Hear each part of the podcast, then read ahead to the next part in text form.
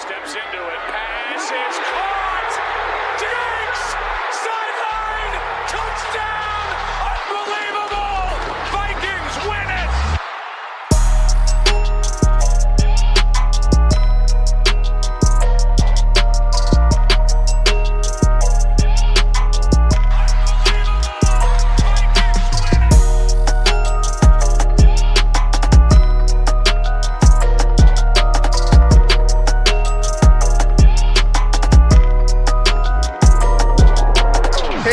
Back to the Unbelievable Podcast. I am BJ Reidell, back here with my guy, Drew Mahowald, and today we start taking a look forward for your Minnesota Vikings, standing at one and three. Uh, they have an opportunity to get a, get a W here over a divisional opponent this week.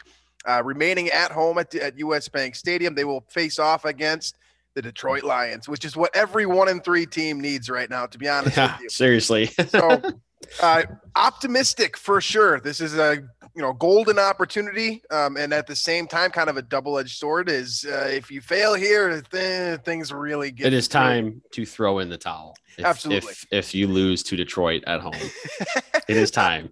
So we are going to go over uh, Detroit and uh, kind of how the Vikings will match up here.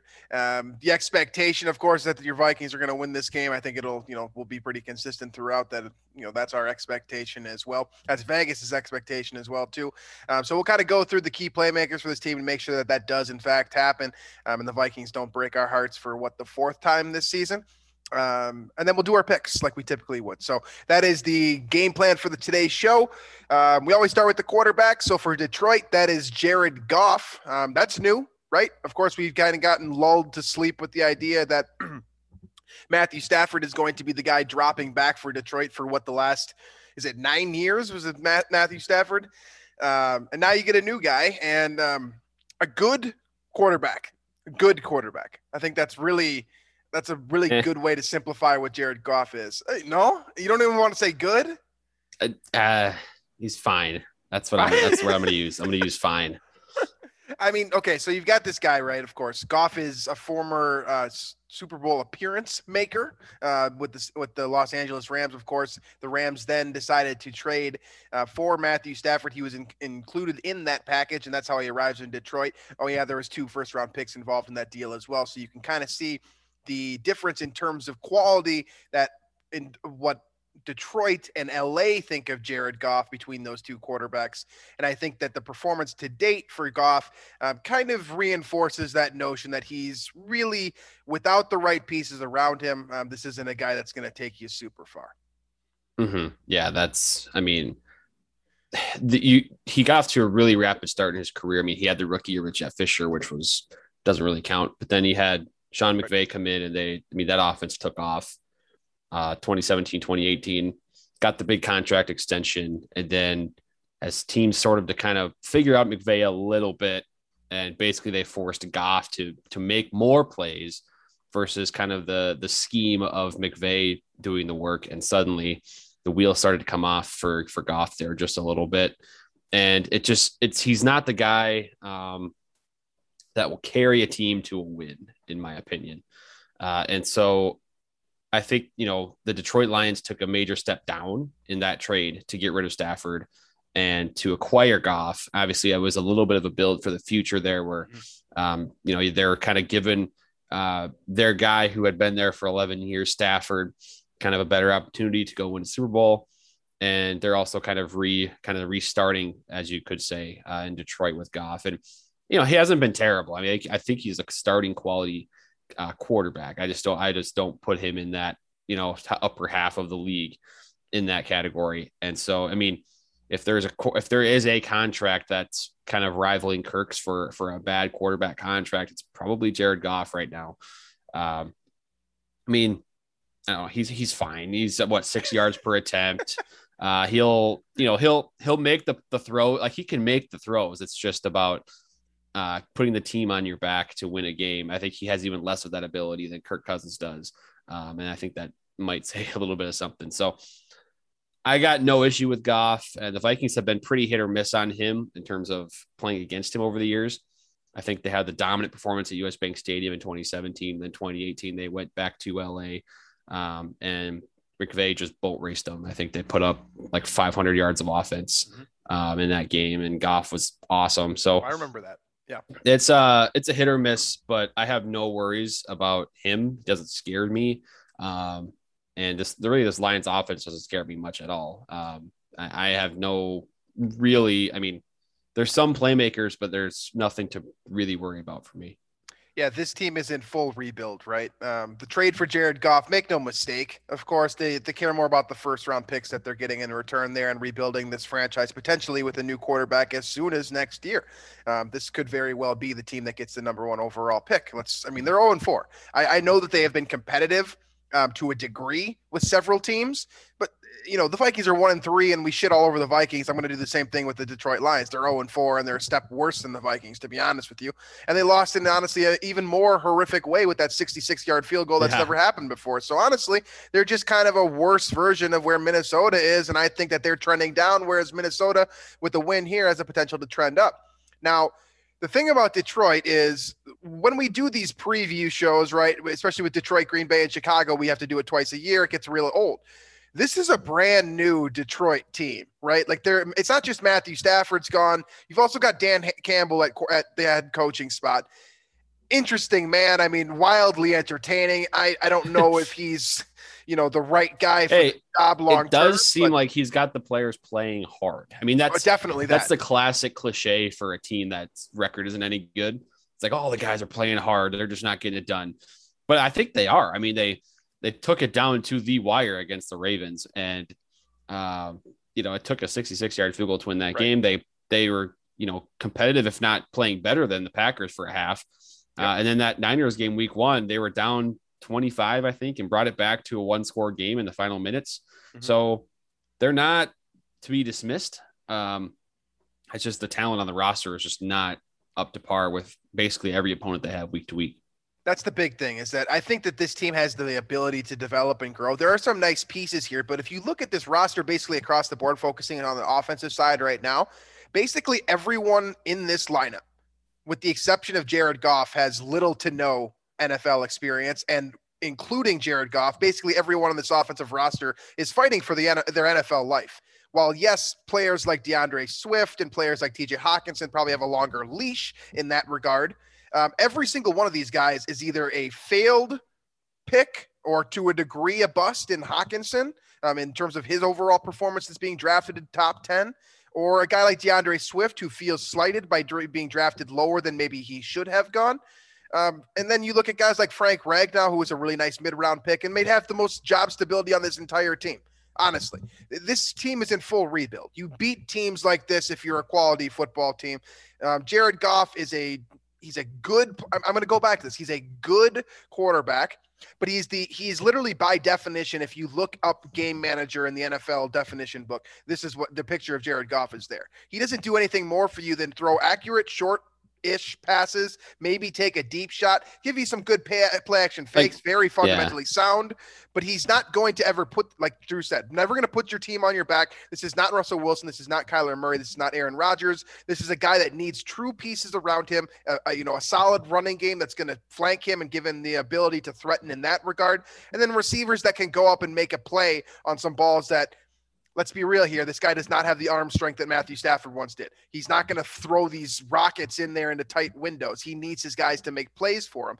And while I think that Quintez Cephus has made a couple of nice plays and Kalif Raymond has been on Sports Center probably more than I ever expected Kalif Raymond to be, uh, these guys are not household names by any means, and they don't have the talent, you know, relative to Mhm. athleticism scores that you'd think of when you're thinking of a world beater, and they don't have the size relative to NFL players that you think of as a world beater. So, unless something's changed in the last four weeks that I missed, um, this is a pretty depleted roster that's building for 2024 ish, as opposed Right. to con- competing for real right now. And if there's a quarterback out there that will um, perform and uh, to the level of your offensive scheme more than Jared Goff, I don't know who that would be. Um, Kirk Cousins is one of those guys that's like, if you have a good offensive scheme, like you're able to scheme guys open well, you're able to scheme the protection well, your offense will perform well under Kirk Cousins. Um, I think that's true for Jared Goff. So with McVay, uh, you know, they were the dominant offense, and he I don't want to say he didn't contribute to it, but it was like he executed it really well. Like he did, uh, you know, kind of it was like verbatim what McVay would have wanted him to do. Right? I mean, went through his reads, you know, read by read, didn't instinctually go off off script to make a play or hurt the team. It was just on script no matter what. And so the same thing applies for Kirk Cousins. And I think Jared Goff is like that in Detroit. And that's why you're seeing him dip a little bit um, performance wise. He just doesn't have that um, that McVay kind of uh, prowess helping him out anymore. And so I again, the Detroit offense doesn't scare me. It's yeah, you, you have some names that you can kind of barely recognize. I was telling BJ before we started recording, like there's only a handful of names here that I recognize on this depth chart here. So it's like, I mean, TJ Hockenson obviously was a stud tight end. Right. You've got like Quintez Cephus. If I remember watching Big Ten football, like Wisconsin, he put up some touchdowns on the Gophers. Like, but other than that, it's it's not a bunch of guys you remember. Marvin Jones is gone. Don't have to worry about him torching the Vikings for four touchdowns, anything like that. So I uh I have very little fear uh of the Viking or of the Lions offense, which you know maybe I get burned for that, but uh, I, am taking, I'm safely, I think, gonna take that risk and and say that the Lions aren't anything to be afraid of. Yeah, you know, first and foremost, apologies if you hear my dog barking or not my dog, my dad's dog. I'm still watching the, this creature, so it may bark again. I don't know. I can't stop it. I don't know what to do. So, um, but back to the offense here. Um, if there is anything that there is to say about this team in terms of something that they have overwhelmingly more so of than other teams, right? Um, it's definitely personality. I mean, Jared Goff, for what it's worth, I know he's not necessarily like it's not the most fun thing to talk negatively about Jared Goff because of who Jared Goff is as a person, first and foremost. And then you've got Jamaal Williams in the back in the backfield, who might be the most entertaining human being I've ever seen in my entire life. his interviews that go on like the, the Twitter oh my God. Stuff, he's, he's hilarious. His his you know whether it's his metaphors, just the cadence that he speaks in, the stuff that he talks about the self awareness that he has, all of these things. Like this dude should be an actor. He, he's, I mean, he's a great football player. Uh, very good football player, I should say. But honestly, like this guy is so much fun. So like if you're trying to build a culture, which is honestly first year as being a head coach, it'd be nice to win some games, but like you're trying to build something for the future. I think that Dan Campbell is laying good pieces down. And then he's also got guys to work with him to do the things that he doesn't do super well. Anthony Lynn being his offensive coordinator, I think that's a great pick to have someone to scheme up next to you and work with you and do things offensively that let's be real here. I don't think Dan Campbell has them, you know, the the NFL mind or savvy for, but he's surrounded by a good, you know, good pieces in terms of character.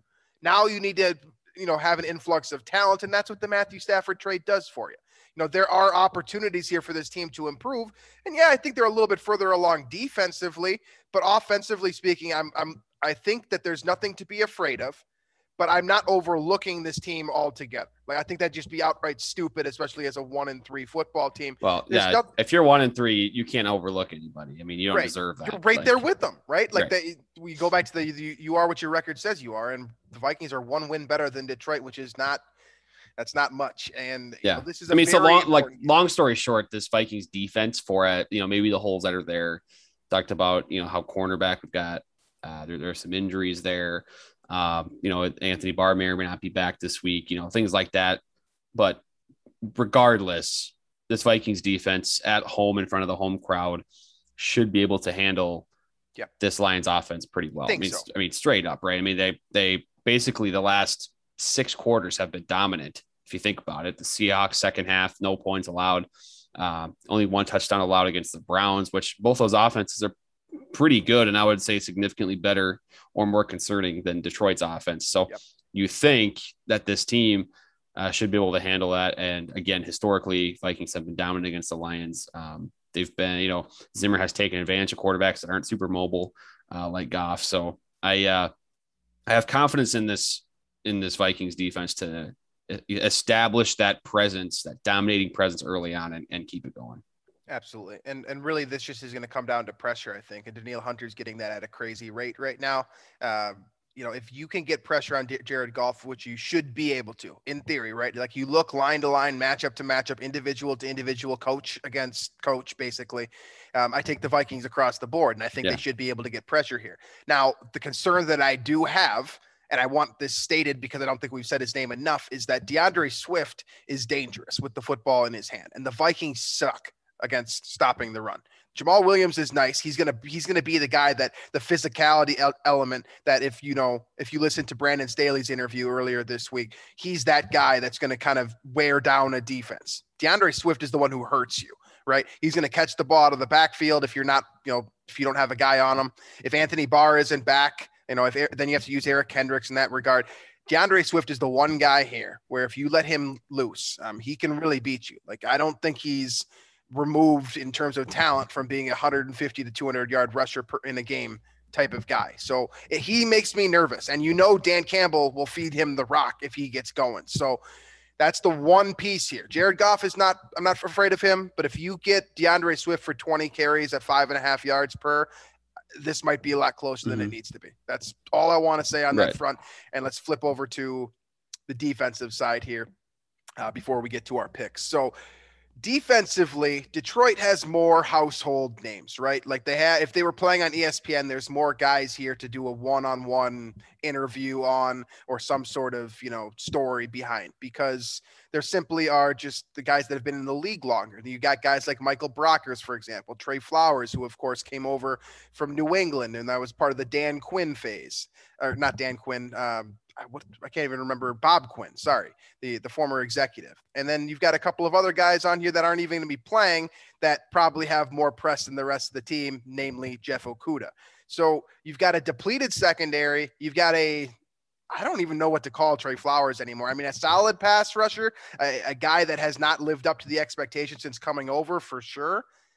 And then maybe a good field general in Alex Anzalone. But other than that, man, I mean, I'm not, I'm not like more household names, more That's guys that. I've seen, but like not That's- super I mean- familiar with them being ex- ex- exactly excellent NFL players. No, and, and I mean, I'm just you know, defensively they are according to net yards per attempt, the 31 ranked pass defense. Yeah. They are 20th against the run in terms of yards per attempt. Yep. I mean, they're it's not good. It's just not. Um, so again, another chance for this this Vikings offense to kind of rebound here, and I I, I think they will. That seems to be the Kirk Cousins thing, right? Where um, you know, an ugly game, you kind of you're like, oh god, here's Kirk Cousins, he's back, and then suddenly he fires off a dominant performance the next week, and and you're kind of back on the Kirk Cousins train if you're one of those flip floppers out there, um, like I am. So it's it's again, I I I don't even like like I said, this same thing applies to defense. There's not a lot of guys here I know a ton about. It's just that's just to, to be completely honest, which I think should be. I'm trying to say this in a way that it's a reflection of where they're at. Uh, just a rebuilding team. There's not a lot there. Um, they play hard for their coach. Good for them, but that it shouldn't result in a win against this Vikings team. And if it does, then we we have we start. I mean, this entire show, this the perspective of the show changes quite a bit. Where we're we're talking about NFL draft and things like that. Absolutely. And and that's just the truth of this kind of the situation here. Like this this Vikings team, offensively speaking, it's supposed to be your strength, right? Like you got to take advantage of this defense, especially the secondary. I mean, the two cornerbacks, if 30% of our offense recognizes both of the excuse me, 30% of our audience recognizes both of these names at cornerback for Detroit, I would be shocked. The starting cornerbacks are Amani or Oruwariye. Sorry if I butchered that. And Jerry Jacobs. If you recognize both of those names, you are in the lesser group for sure because these are not, that's their secondary right now. And then fill it out with Will Harris, who's a nice veteran, and Tracy Walker, who I'm sure some of you have heard before as well. But basically, what I'm saying here is without Jeff Okudah, without some of these other guys that have been injured on this team, there's no playmakers on this defensive roster. There's just names. There's guys that you recognize from doing something before. I don't really know if Trey Flowers even falls into that playmaking category anymore. He just simply isn't the same guy since he left Bill Belichick. Right. Uh, so you know, look, you look at the rest of this team unit, and all I see is I see. I mean, I see Dalvin Cook getting his way, and I see Dalvin, and I see Kirk Cousins kind of taking the you know, death by a million cuts approach. You can just throw all day 10 yards, 12 yards, 10 yards, 10 yards, six yards, whatever. The, se- the secondary isn't going to stop arguably the best route running trio of receivers that you're going to find in the NFL in Adam Thielen, Justin Jefferson, and KJ Osborn. I just don't know how this group can stop them. If Kirk is accurate and Kirk is on, I don't think that this defense has a chance. I I really mean, this can this can hinge. We've seen this before. I, I look back to the uh, 2018 game against the Bills, where it was the same type of thing. The Vikings were like humongous favorites in that game. Yep. But you know, uh, who was Jerry Hughes? That was his name, right? Yeah. Who just wrecked Riley Reiff that game, and I think forced like two or three fumbles on his own. All of them were in Vikings territory. That's like really the only way I see this game kind of uh, falling. You know, I mean, where Detroit can get the advantage is if they can create enough turnovers like that, where Kirk fumbles the ball when the offensive line crumbles, and the Lions can take advantage of them in Vikings territory. Otherwise, I mean, this should be a mismatch. Um, and maybe we're being too disrespectful to the Lions, but I really don't think so. Um, that's just, I mean, again, there's not to me a lot, not a lot to be fearful of here. And they don't have like the guy with history either. Like there isn't a Marvin Jones for me to to make fun of and then have Yeah, him there go used to off for be. 200 yards. He's gone. He's in Jacksonville now. You know, there isn't like other than DeAndre Swift. Again, I don't see one on defense other than DeAndre Swift. Basically, I don't see I don't see a guy that has the potential to beat the Vikings by themselves, given a couple of you know weird bounces or whatever. The Vikings are probably putting up 30 points in this game. I would, you know, I, I'm looking at this being, in theory, if all goes the way it should, which I should say right away that you know it never really does in Minnesota. The Vikings should win this game by 10, Yeah. 14 And it- I, I'm certainly blinded by the fact that the Vikings just trounce the Lions every single year, even though it's completely different personnel. But like every year at US Bank Stadium, it's it's usually not even close. And so that's kind of what I mean. it- It's the Lions, it's Detroit. They're still the Lions. That's kind of my mindset here. That might be unfair, but that's just what it is. And so to get into the picture a little bit, I mean, obviously I'm picking Minnesota to win this game, get to two and three, and it shouldn't, but all of a sudden this tone will be a little bit more optimistic, even though being Detroit really doesn't mean anything. Yeah, I mean, I'm going with the Vikings as well. Like I just said, I think the Vikings are going to win this one by two scores. You know, I think the Vikings offense is going to get over 31 points. And I could see, you know, I think the Vikings defense could easily hold this team to 17 points, something in that area. You know, there will be garbage time points, and they've definitely proven that they can do that. Um, they did that against Chicago earlier this year. Uh, so, you know, I think the Vikings have a very good opportunity here. And if they blow it, then, you know, you're you're basically aboard a sinking ship at that point. Like that's you can't blow this one, right? Like last week was important from kind of a morale standpoint. This is like this is true. I said on the last episode, this is break point. Like you fall apart completely culture wise. Um, the voice in the locker room, um, you know, is this direct? Is this the right direction? Uh, people start asking more questions about Kirk Cousins. I mean, everything goes off the rails if you lose to Jared Goff, Dan Campbell, and the 2021 Detroit Lions. So is it wrong for us to be overtly confident here? I think from a historical standpoint as a fan, that would make me nervous. Just anytime I feel overly confident, the Vikings seem to find a way to screw it up. But outside of that, right? Like if I'm looking at just the analytics, if I'm looking at just on paper, the Vikings overmatched this team across the board. And if it wasn't a divisional matchup, I, I wouldn't even be any more concerned. And because this team is so new, because Dan Campbell hasn't played the Vikings before, because Anthony Lynn has not covered called plays against the Vikings with his defensive unit in Detroit or his offensive unit in Detroit. I, I, I don't think he has any there's any advantage to this being a divisional game. Like they haven't seen him before. So I think the Vikings are going to come full force. Anthony Barr is supposed to be back. You know, you're you're getting in theory a little bit healthier. Like I said before, Hunter is on fire. Dalvin Cook is resting, and I think that he's just kind of waiting to break loose. And I think Kirk Cousins does more than enough to win this football game. So ultimately, yeah, the Vikings win this one. And if they don't, my goodness, the next show you're gonna want to listen to that one because it's gonna be Yeah. it's gonna be fun. Uh, last thing I wanted to note about Detroit before we get into the rest of our picks here was that uh, I just noticed that Jashon Cornell, who went to Ohio State, and if you remember, he went to high school in Minnesota at my high school at Cretin-Derham Hall. He's on Detroit's roster. So didn't know that about him. Didn't know that about Detroit. Good for him. That's uh, your one connection to Minnesota here that Detroit has now with Zach Zenner um, now out of the league. Uh, Okay, let's get into the rest of our picks here. So both of us are riding with Minnesota as expected.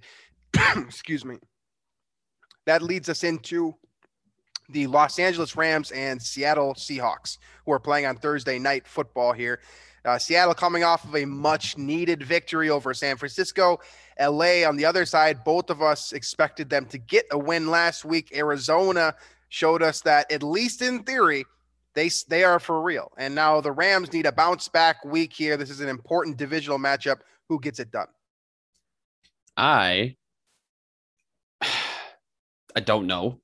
I'm going to say the Rams, um, but I don't know. I mean, I, I'm I've never been less confident in a game right now just because of what happened last week. I mean, you asked me this two weeks ago. I'm saying, yeah, the Rams winning this game, but Rams get shown up by Arizona. Seattle goes and soundly beats the Niners, and suddenly it's a little bit different. Um, I'm going to take the Rams. But that's kind of hesitant. Yeah, I'm taking the Rams as well. Um, they need this one, right? Like I just said, like you just fall, you've just fell in theory, not just one game back, but two games back in the division because you lost to the division leader. Um, you absolutely need this division win here, and then you need to beat Arizona later on down the line if you're planning on getting, you know, the division and potentially a bye in the postseason and all the good stuff that comes with winning football games. So you need this one. I know that they are playing in Seattle. Uh, I don't know if that Seattle home field advantage is as strong as it used to be, especially with this defense being considerably weaker than it once was. Uh, but Russell Wilson can always make things happen, um, and I like, you know, the offensive firepower in Los Angeles. I think this could be a real fun Thursday night game, and really, to the NFL's credit, most primetime games have been a lot of fun this year. Uh, Mhm. Both of us, uh, both of us are riding with the Rams here. That moves us to the next one. On the flip side here, like as much of as exciting as of a game as the Rams and Seahawks might be, the Jets and Falcons, man. I mean, uh, this is so this is unwatchable unless you're a fan of Cordarrelle Patterson or Zach Wilson, basically. which I'm a fan of uh, both of those guys. Uh, they're fun. Uh, I'm going to take the Jets. Okay. Uh, this seems like a Falcons game to lose. I think the Jets found something offensively, even though it was against Tennessee, but they found something a little bit offensively last week. And I, uh, I think they're going to keep it rolling.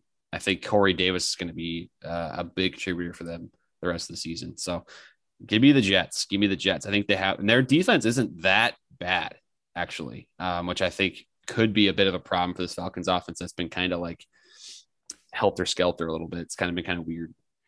In in terms of being weird, I mean, how about not using Calvin Ridley to the maximum? Like, well, I don't know what or Cal Pitts, like or Kyle Pitts. What are you doing? Like, what? That's Arthur Smith calling those plays, I believe. What What are you doing, Arthur? Like, uh, you, those are your two most important players, and you've got a quarterback that can still sling it in Matt Ryan. That's just ridiculous to me.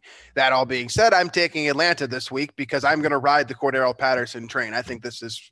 I think it's fun. Um, it's hilarious to see him have a breakout season as a running back at age 30. And then, by the way, he was catching jump balls in the end zone last week. I don't, I don't even recognize the guy. I hope they win. I, I hope for more success for him because I think it's hilarious. So, all right, um, Atlanta for me, Jets for Drew. Green Bay at Cincinnati. Joe Burrow gets his, I believe, his first look uh, at Aaron Rodgers and Co. Uh, the Packers are, you know, they're moving. Ever, what do you know? Since that week one, whatever that was, they're moving. Um, Randall Cobb is back to himself. Davante Adams hasn't even gotten started yet, and this team looks really good. I'm going Green Bay. Uh, I will pick Green Bay against like every darn near every team in the league, um, especially Cincinnati. Not that Cincinnati's bad. I think they're a lot better than last year, and they're going to be competitive. But Packers are just the better team. Yeah, Packers are more well rounded. It is worth noting that Jaire Alexander is expected to be out this week and potentially well into the future. It's also been noted, uh, not as of this recording, that Jaylon Smith was, you know, potentially in talks to become the, you know, the, one of the next linebackers for Green Bay after being released by Dallas. Um, so some interesting storylines there, but ultimately the one storyline that matters is that Aaron Rodgers is the MVP of the league as it stands today, and he's going to beat Joe Burrow on Sunday. That's my expectation. I'll go Green Right. Bay as well. Um, next one here is Denver and Pittsburgh. I mean, both of these teams. See, I wish I knew Teddy's status because I'm picking the Broncos if Teddy's playing. Mhm. Uh, if the if Drew Lock's playing, I'm picking Pittsburgh. Um, I know Teddy's in concussion protocol right now. I don't think there's really a status on him or an expectation. I'm going to roll with Pittsburgh um, in the just for the sake that they're home. Um, but I, I do think the Broncos win this game if Teddy's there. I do think it's going to be a pretty low scoring game too. The Steelers offense stinks, but I think they win this game with like 17 points max if Drew Lock's the quarterback for Denver. Yeah, I'm going to take Denver regardless of quarterback. I also hope that it is Teddy Bridgewater. I think that he's shown over the first month of the season why he was selected as the starter. Uh, the reason why I'm picking Denver solely is because Ben Roethlisberger can't do anything against anyone. How is he going to do it against a good defense? I don't know yeah. if he gets the 10 points this week. So I'm firmly, I'm squarely on the Ben Roethlisberger should have retired train. And that yeah. I think gets reinforced this week. So I'm probably should have before last year, honestly. But then yeah. they, they, that was the luckiest 11 0 team of all time last year. Unreal, man. Unreal. Um, they have been sliding basically every, ever since. Um, all right. Pitt for Drew, Denver for me. Next one is Miami and Tampa Bay.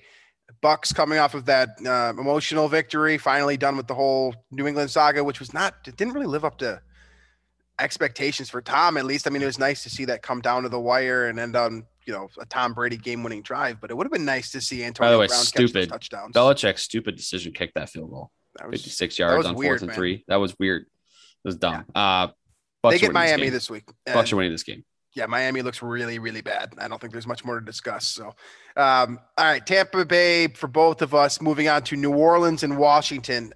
It, okay, I don't know who either of these teams are. No, honestly. the only thing I, the only thing I've noticed is that the Saints seem to suck when they're favorites. Yeah, and I believe as of right now they are favored in this game, so I'm going with Washington. That is the only method to my madness here.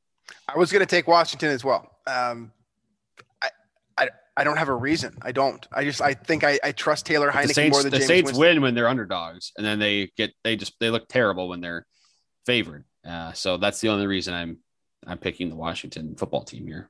Yeah, I'm going to take the football team as well. Uh, I, I, but again, I don't know. This is a toss up, and really, you know, to me, I'm not going to be shocked either way. But I just I think my expectation, my line of thinking is that Jameis Winston is more likely to screw this game up than Taylor Heinicke, which how crazy of a sentence is that, by the way? That's kind of that's kind of my thought here. Yes and no, but Jameis has screwed up plenty of games before, so it's like he screwed up a lot of stuff. He's kind of a screw up. I'm going to take Heinicke and Washington. Drew will as well. That brings us to Jalen Hurts and Sam Darnold. Uh, matchup between Philadelphia and Carolina in Carolina. Um, Panthers, of course, finally had their streak broken, their unbeaten streak broken. Philadelphia has looked a lot better since playing Dallas. However, they still lost last week as well, and they're struggling. Um, who gets the W here? Is it five rushing touchdowns, Sam Darnold, or the guy that you expected to have five rushing touchdowns in Jalen Hurts? Uh, yeah, I'm gonna go. I'm gonna go the Panthers. I don't think the Eagles are any good. Um, I think that week one win was kind of like that Packers loss, where it was like uh, sort of the the fluke or the anomaly. Right. Uh, so I'll, I'll, take I'll take the the Panthers here, even though I don't think the Panthers are that great. I think they're better than Philly. Yeah, I'm going to take the Panthers too. Again, I'm going to go back to that Brandon Staley quote that he had. If you haven't seen this, by the way, find it on Twitter. Brandon Staley talking about the effect that running the football has um, in NFL games. It's confirming a lot of things that a lot of us have always always thought the reason I'm bringing it up again here is because Philadelphia refuses to run the football, and it shows. They don't do anything consistently on an offensive basis, and when you get to the third and fourth quarter, they can't wear anyone down. Carolina, on the other hand, they can do all of these things, and in theory, if Christian McCaffrey was here and he's not, they'd be doing that on a regular basis. Uh, he did practice in full pads today. Okay, so, so, he might play. He might be in the equation as well. Then I mean, DJ Moore, man, like no one runs the ball. He looks like Steve Smith, honestly. DJ Moore is just like a reincarnation of Steve Smith. Might even be better when it's all said and done. Uh, I'm taking Carolina. Uh, I think that they, you know, have a lot of fun here this weekend with Philadelphia pounding them into the ground. Um, next one here, I don't think we needed. Oh, I think last week we wouldn't want to have talk, talk about this one, but this week, Tennessee and Jacksonville. Tennessee coming off of that loss to the Jets the Jets and Jacksonville playing about the best yeah. football that they have so far this year against Cincinnati. Is Tennessee going to come? Like, what's wrong? What's going on here? I know I could, no Julio I Jones. I know much, no AJ Brown. I could very much see this game, this being the game, the breakthrough game. But I'm not picking the Jags with all the dysfunction right now. So um, that's the only reason I'm picking the Titans confidently. That's a really good point. They are the most dis- dysfunctional team in the NFL right now, and you can't pick. I can't tell if the Lions or the Jags are the Timberwolves of the NFL. It's one of the two because the Timberwolves have had the dysfunction. Like for the longest time, the Timberwolves were like the Lions, where they were just bad, and there wasn't right. like dysfunction per se. It was just bad. But then recently with the Rosas stuff and the Timberwolves, like suddenly Yeah. it's maybe they are the Jags. So it's I don't know. I think they're yeah, I think it's probably the Jags. Detroit just sucks. Like Yeah. All right, both of us are rolling with Tennessee here. Uh, that brings us to New England and Houston. Again, I don't think we would normally have a conversation when mentioning these two teams, but Houston just got spanked 40 to nothing by Buffalo, and New England almost just beat Tampa Bay. So in theory, New England should rout them, right? Yes. Yes, that's what's happening in this game. Yeah, I mean, I'm I'm going with it's, New it's England. as Davis well. Davis Mills had a QBR, the ESPN QBR of like 0.9 or something last week out of that Kind of on that zero to on that zero to 100 scale. Yeah. So, yeah, I mean that that's all I need to know. Now he's playing Bill Belichick this week. Yeah, good luck. I'm taking New England as well. All right, Chicago and Las Vegas. The quarterback of the Bears officially is Justin Fields. He is their starter, according to Matt Nagy, as if we didn't already know that. Um, he faces off on the road in the Death Star here against Derek Carr and co, who are coming off of a pretty resounding loss uh, to the to the Chargers on Monday Night Football. a that was my uh, underdog money line pick last week. Not so good. yeah, it didn't turn out super well. My one with Detroit also not super well. Um, Chicago looked better. Vegas looked worse. I still think Vegas is probably the better team here. Is you on that same Yeah. page? Yeah, I am. I'm taking. I'm taking Vegas. I'm not. I'm not quitting on Derek Carr. Not yet, anyway. Uh, I will though probably soon because they have this thing the Raiders do where they get really hot in September and then they cool off pretty good in October. Um, I just don't trust Nagy right now with the Bears. They're it's Matt Nagy's not uh, a force to be reckoned with right now. So Absolutely. I don't think he, you know, he had that great first year coaching and we all bought into Matt Nagy. And after that, he's basically Yeah, done everything right. wrong. So I think that kind of going back to what we were talking about with teams, first year with Matt Nagy, kind of an anomaly. And the guy that's going to break loose Justin Fields is probably not going to be him. Just a little secret. Right. Uh, I'm going to take Vegas as well. They're the safer pick here. I think Gruden's done a really good job, honestly. Uh, and I think Vegas is better than they were this by the way, when they show Gruden on the sideline, his face is always makes me laugh. The face that they show him with, it's always like a weird like glare, but like a smirk at the same time. I don't really know how to describe it, it, but man. it's always funny. Yeah. He loves it so much. He's so happy. I honestly, I hope he returns to the booth because he's there's such a presence. Um, Yeah. all right, I tell you Vegas- what, man. Vegas for both of us. All right, Cleveland and the Chargers. This is a fun one. Um, Cleveland, of course, coming off of the not most convincing defeat or win ever um, against the Vikings last week, in which Baker Mayfield threw for under 50% completion and basically tr- almost threw away the game. Mhm. Um, they go to the Chargers, who Justin Herbert looks really, really good right now. And people are talking about him in the same sentences and same breaths as Patrick Mahomes, calling him an MVP candidate, the savior for the Chargers.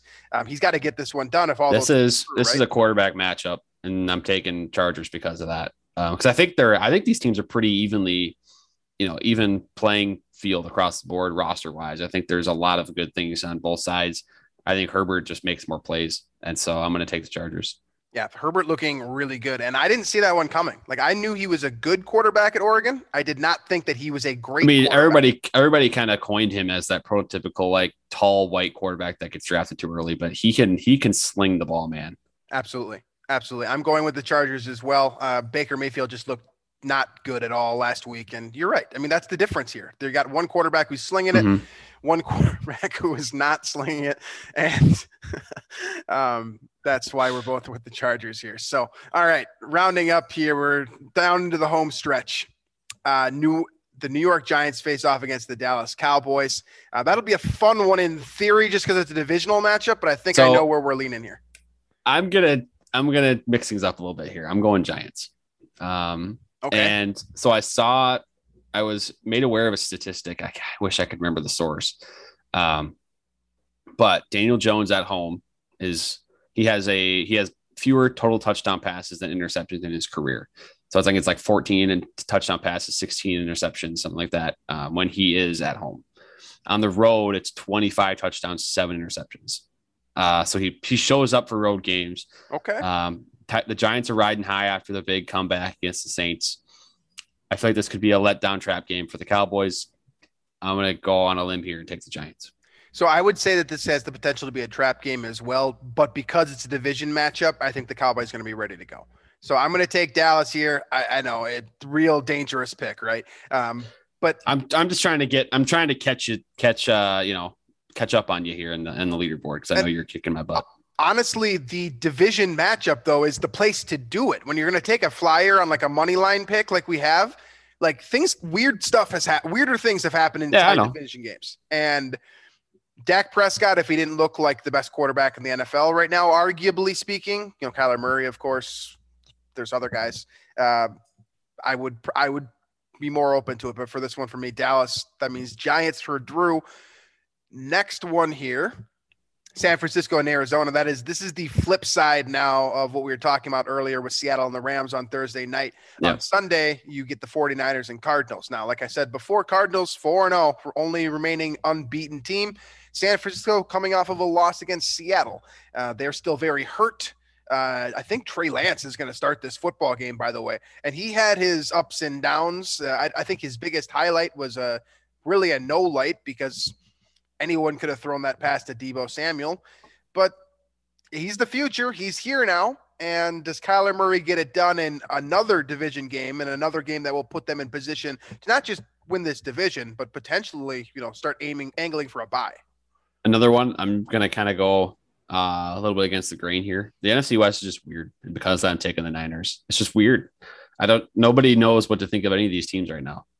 So I'm going to take Arizona um, because I think that they are the better team. But what makes the NFC West specifically pretty weird is that it's not necessarily that like there. I think there is a clear cut like top two teams in the Rams and the Cardinals, but all these teams beat up on each other because they are good at exposing the weakness of a different team. So while San Francisco might be the worst, the worst team in this division, they can absolutely pound Arizona with their physicality and their offensive scheming.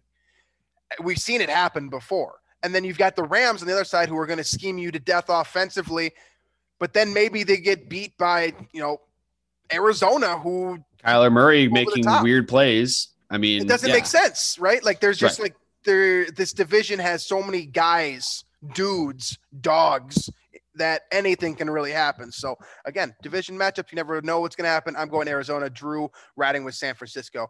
And then we get to the matchup of the week. I believe this is Sunday night football.